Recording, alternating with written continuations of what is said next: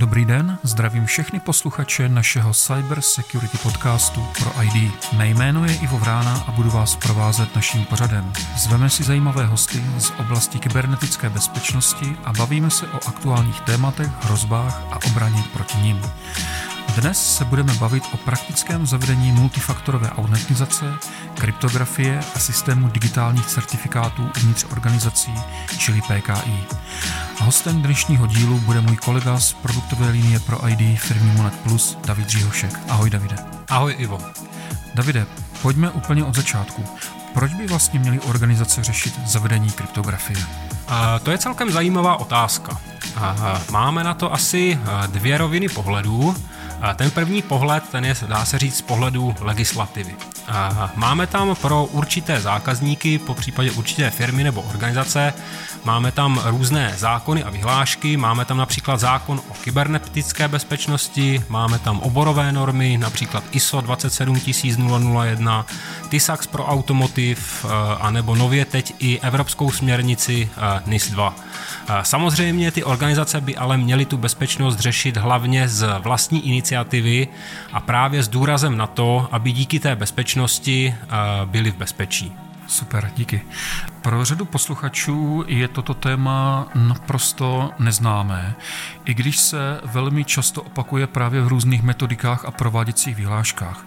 Takže když to vezmeme úplně od začátku, co jsou to vlastně ty digitální klíče a digitální certifikáty, o kterých se často mluví? Můžeš to nějak jednoduše popsat? Určitě.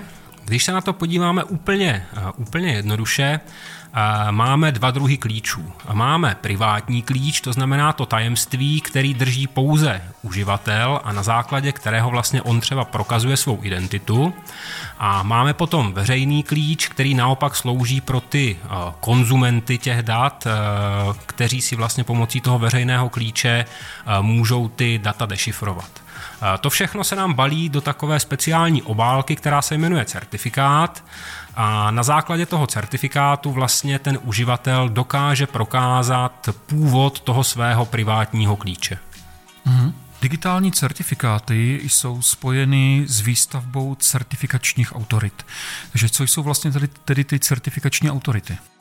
Certifikační autorita pod tím pojmem si můžeme představit nějaký softwarový nástroj, pod, eh, může běžet, dá se říct, pod jakýmkoliv operačním systémem, eh, který vlastně eh, zajišťuje důvěru buď to uvnitř organizace nebo i v rámci internetu. Ta certifikační autorita nám vlastně vystavuje certifikáty, to znamená ty základní tajemství, který vlastně drží uživatelé, nám podepisuje svým vlastním podpisem a na základě té své oblasti, oblasti, v které má svou působnost, vlastně eh, dodává těm, eh, těm kryptografickým datům důvěru. Já vím, že eh, se certifikační autority dělí na komerční autority nebo kvalifikované autority. Mm, jasně. Jak když uh, obecně i autority, i certifikáty můžeme rozdělit jak když do dvou kategorií. Uh, jsou to uh, buď to ty jednodušší komerční certifikační autority a komerční klíče, které můžou sloužit například pro podepisování, pro šifrování nebo například pro dvoufaktorovou autentizaci. Tady ty certifikáty můžou vydávat buď to nějaké externí komerční certifikační autority někde třeba v rámci internetu, po případě ty komerční certifikáty je možné si vydávat i v nějaké vnitřní infrastruktuře uvnitř sítě. Naopak vedle nich stojí kvalifikované certifikační autority s kvalifikovanými certifikáty, které zase splňují daleko víc bezpečnostních principů a většinou slouží k prokazování důvěry v rámci internetu. A teď tedy to PKI které je bytostně propojeno s certifikáty i certifikačními autoritami. Co to přesně je a co si pod tím máme představit?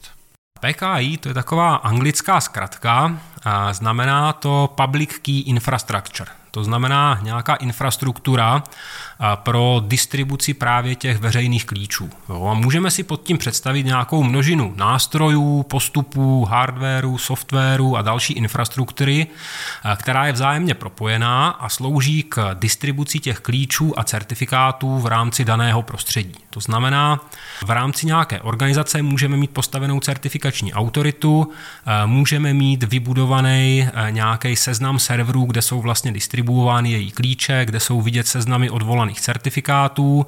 Můžeme provozovat nějaké nástroje, které slouží naopak k registraci těch držitelů certifikátů, k zprávě té certifikační autority, které usnadňují postupy vydávání certifikátů, odvolávání certifikátů a podobně.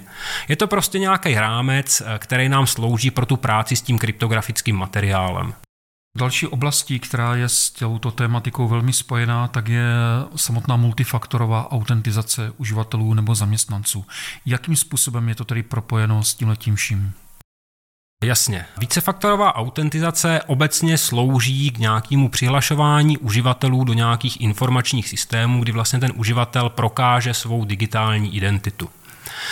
S tím PKI to, eh, PKI to souvisí tak, že ten uživatel vlastně prokazuje svoji identitu eh, na základě nějakého privátního klíče a certifikátu, eh, který tomu uživateli po případě nějakému tomu technologickému prvku podepsala právě nějaká pro nás důvěryhodná certifikační autorita. Ta dvoufaktorová autentizace znamená, že uživatel má v držení nějaký, dá se říct, hardwareový předmět, a zná nějaký tajemství. Typicky to, typicky to může být třeba nějaký bezpečnostní prostředek, na kterém má uživatel vytvořený privátní klíč, má k němu instalovaný certifikát a ten privátní klíč je chráněn nějakým bezpečnostním kódem. Dobře, moc díky. A teď pojďme k praxi.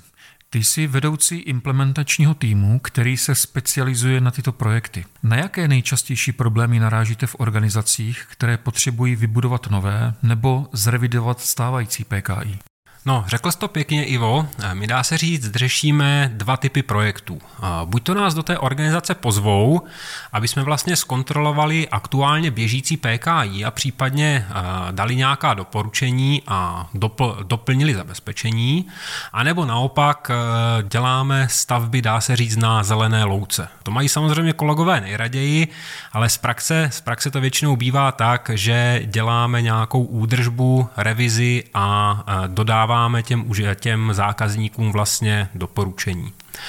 Obecně, když to můžu zhrnout, tak u těch existujících PKI systémů většinou se vyskytují stále podobné chyby. Jo, to znamená používání nepodporovaných anebo zastaralých kryptografických algoritmů. S tím úzce souvisí používání nepodporovaných anebo krátkých šifrovacích klíčů s tím, že ti uživatelé opravdu skoro v každém tom produkčním PKI mají vystavený nějaký šablony certifikátů, podle kterých třeba žádný certifikáty ani nevydávají, případně mají podle těch šablon vydané nějaké certifikáty, které už dávno pozbyly platnost, ale mají dlouhou platnost a nejsou z nějakého důvodu vůbec odvolávány, i když se vůbec nepoužívají. Častokrát bývá také nefunkční nebo nedostupná cesta k certifikátu certifikační autor autoritu, autority anebo k listu odvolaných certifikátů. Tyto cesty jsou většinou uh, dublované nebo ještě dostupné z více míst, to znamená většinou aspoň jedno z nich je funkční, že to PKIčko jako takové běží.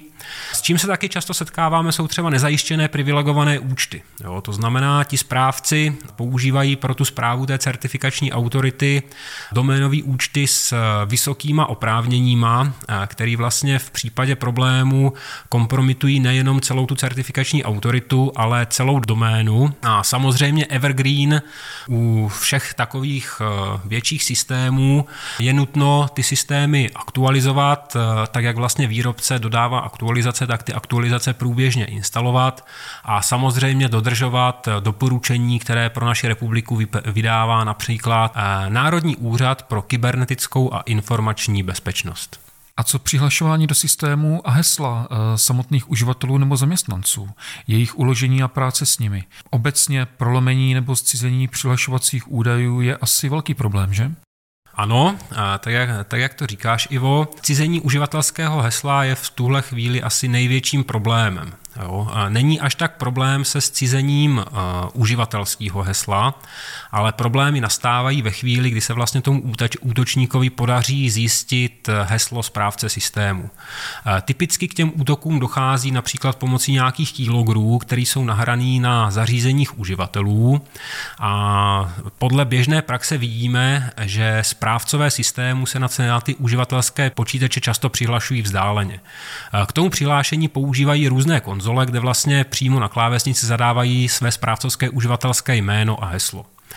Ve chvíli, kdy vlastně nějaký takový eh, útočník to heslo toho správce zcizí a nedej bože, to je ještě nějaký vysoký administrátorský účet, tak eh, prostě ta doména už je potom v ohrožení. Právě proti, to, proti tomuto eh, dokáže dobře pomoct ta dvoufaktorová autentizace.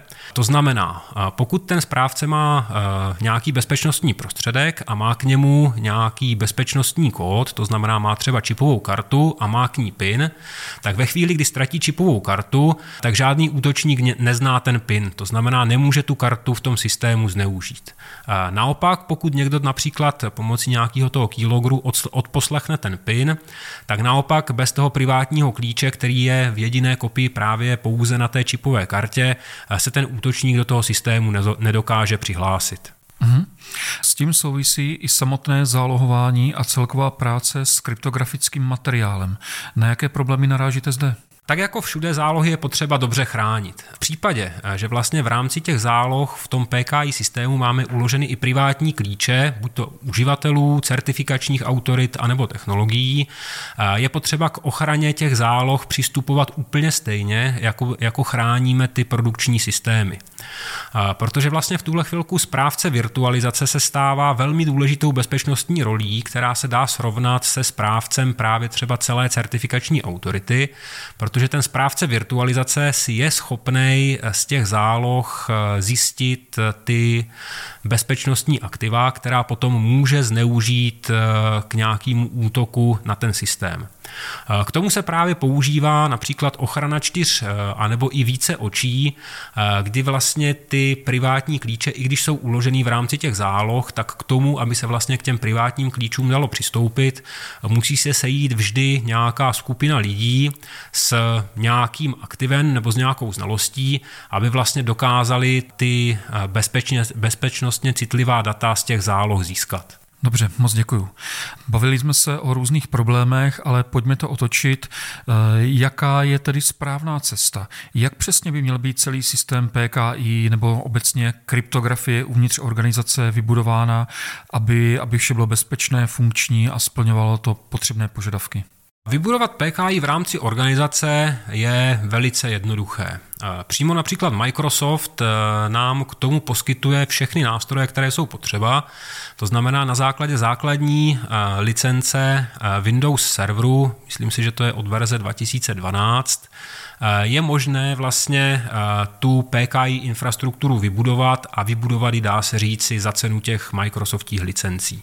Co vlastně to PKI dělá ale složitým, a naopak profesionálním jsou ty systémy, které jsou postavené za ním. To znamená, eh, ne, PKI není jenom certifikační autorita a uživatelské certifikáty, ale jsou to právě nástroje, eh, které slouží pro zjednodušení práce jak s tou certifikační autoritou, tak s těmi procesy spojenými s eh, distribucí, odvoláváním, vydáváním těch certifikátů, s autorizací uživatelů a podobně. Obecně PKI systém může být úplně jednoduchý, to znamená, můžeme mít jednu certifikační autoritu, kterou spravuje nějaká malá skupina osob a dá se říct, ta certifikační autorita může sloužit pro vystavování certifikátů v rámci celé organizace, jak pro technologie, tak pro uživatele. Ve větších organizacích samozřejmě je nutné už tu PKI infrastrukturu rozdělit na nějaké menší části, to znamená, v tuto chvíli vytváříme více certifikačních autorit, které jsou seřazené do nějaké hierarchie kdy vlastně nahoře v koruně toho stromu máme nějakou kořenovou certifikační autoritu, eh, která je vlastně důvěryhodnou kotvou pro celý ten systém a potom jednotlivé části toho systému už potom spravují eh, jednotlivé podřízené certifikační autority, které vždycky vydávají certifikáty například pouze pro uživatele nebo pouze pro technologii nebo pouze pro třeba nějaký strom v rámci Active Directory a podobně. Eh, díky tomu se dá velice pěkně oddělit jak ta zpráva, tak ta údržba, tak ta bezpečnostní role eh, celého toho, toho PKI systému dá se rozdělit vlastně na x různých částí, které na sobě můžou být skoro nezávislé. Teď si mluvil hodně technicky. Já se vrátím zpátky úplně na začátek, eh, protože vím, že pro řadu posluchačů je toto téma opravdu velmi složité. Co všechno jste vlastně se svým týmem schopni nabídnout organizacím, které chtějí nebo musí řešit kryptografii a PKI? Tak jako všichni lidé máme rád věci, co jsou zdarma. To znamená, eh, my dokážeme nabídnout v rámci nějaké naší firemní akce, dokážeme nabídnout revizi existujícího PKI systému. No, to znamená, eh, na základě eh, nějakých skriptů, nějakých best practices a nějakých našich znalostí projdeme spolu se zákazníkem kompletně celý jeho PKI systém a zpracujeme nějaký seznam doporučení, na základě kterých vlastně buď to se ten PKI systém dá dále provozovat, anebo eh, se dá, se dá vlastně návrh k vybudování úplně nového PKI systému. Tak, dále potom nabízíme eh, nástroje pro ulehčení eh, právě práce s tím PKI systémem. Pokud je organizace malá, má třeba 10-15 uživatelů, samozřejmě eh, tyto nástroje nejsou úplně nutné. Pro větší organizace samozřejmě, tak jako všechno, tak i ten kryptografický materiál a ty nástroje je potřeba nějakým způsobem spravovat a řídit jejich životní cyklus. To znamená, nabízíme nástroje pro ulehčení práce jak pro správce toho PKI systému, tak i pro uživatele a držitele těch, těch koncových certifikátů. Tím, že ty certifikáty mají vždycky omezenou platnost, to znamená vydávají se typicky pro uživatele na několik let, Nabízíme také nástroje pro automatizovanou obnovu certifikátů, pomocí kterých vlastně je možné z uživatelského počítače bez nějaké aktivní účasti správce systému platnost těch certifikátů prodloužit. Davide, já ti moc děkuji za skvělý rozhovor. Mám klasickou závěrečnou otázku, kterou dávám všem hostům. Kdybys měl něco poradit IT manažerům, kteří mají před sebou takovýto projekt, co by to bylo? Co bys jim doporučil nebo na co by si měli dát pozor? Jako každý správný manažer, ten člověk by se měl rozhodnout a zvážit všechny pro a proti, kterému vlastně to zřízení a ten provoz té PKI infrastruktury, po případě té dvoufaktorové autentizace v organizaci přinese. Tak jako každý systém na zřízení, na zřízení vlastně vzniknou nějaké finanční náklady, bude to stát nějaký čas, bude to stát nějakou kapacitu lidí. Na druhou stranu ten systém bude potřeba nejenom zprovoznit, ale dále úspěšně provozovat, protože PKI systém určitě určitou profilaxi jednou za čas vyžaduje. Ale na druhou stranu, eh, na základě toho vlastně organizace ušetří na nákupu eh, certifikátů nějaké třetí strany, protože si vlastně celou tu infrastrukturu budou provozovat sami, eh, budou si, budou si nebo můžou si ji provozovat vlastně buď to na open source, anebo na Microsoftích licencích, které vlastně nejsou nijak extra spoplatněny.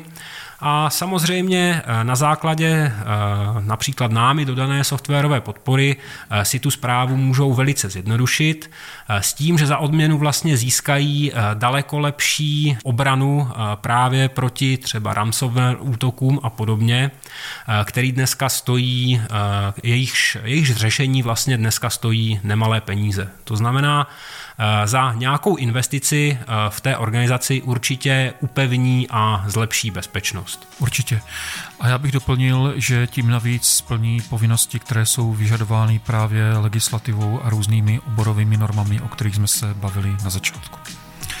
Davide, já ti moc, moc děkuji za skvělý rozhovor. Mm-hmm, tak já děkuji za pozvání, měj se pěkně Ivo a snad se zase někdy uslyšíme. Já doufám, že ano. A to bylo dnes vše. Pokud vás téma kybernetické bezpečnosti zajímá, navštivte náš web proid.cz. Najdete zde spoustu článků, videí a našich nástrojů. Poslouchejte nás dál a odebírajte náš kanál na Spotify, iTunes, Google Play nebo You Radio Talk. Loučí se s vámi Ivo Vrána.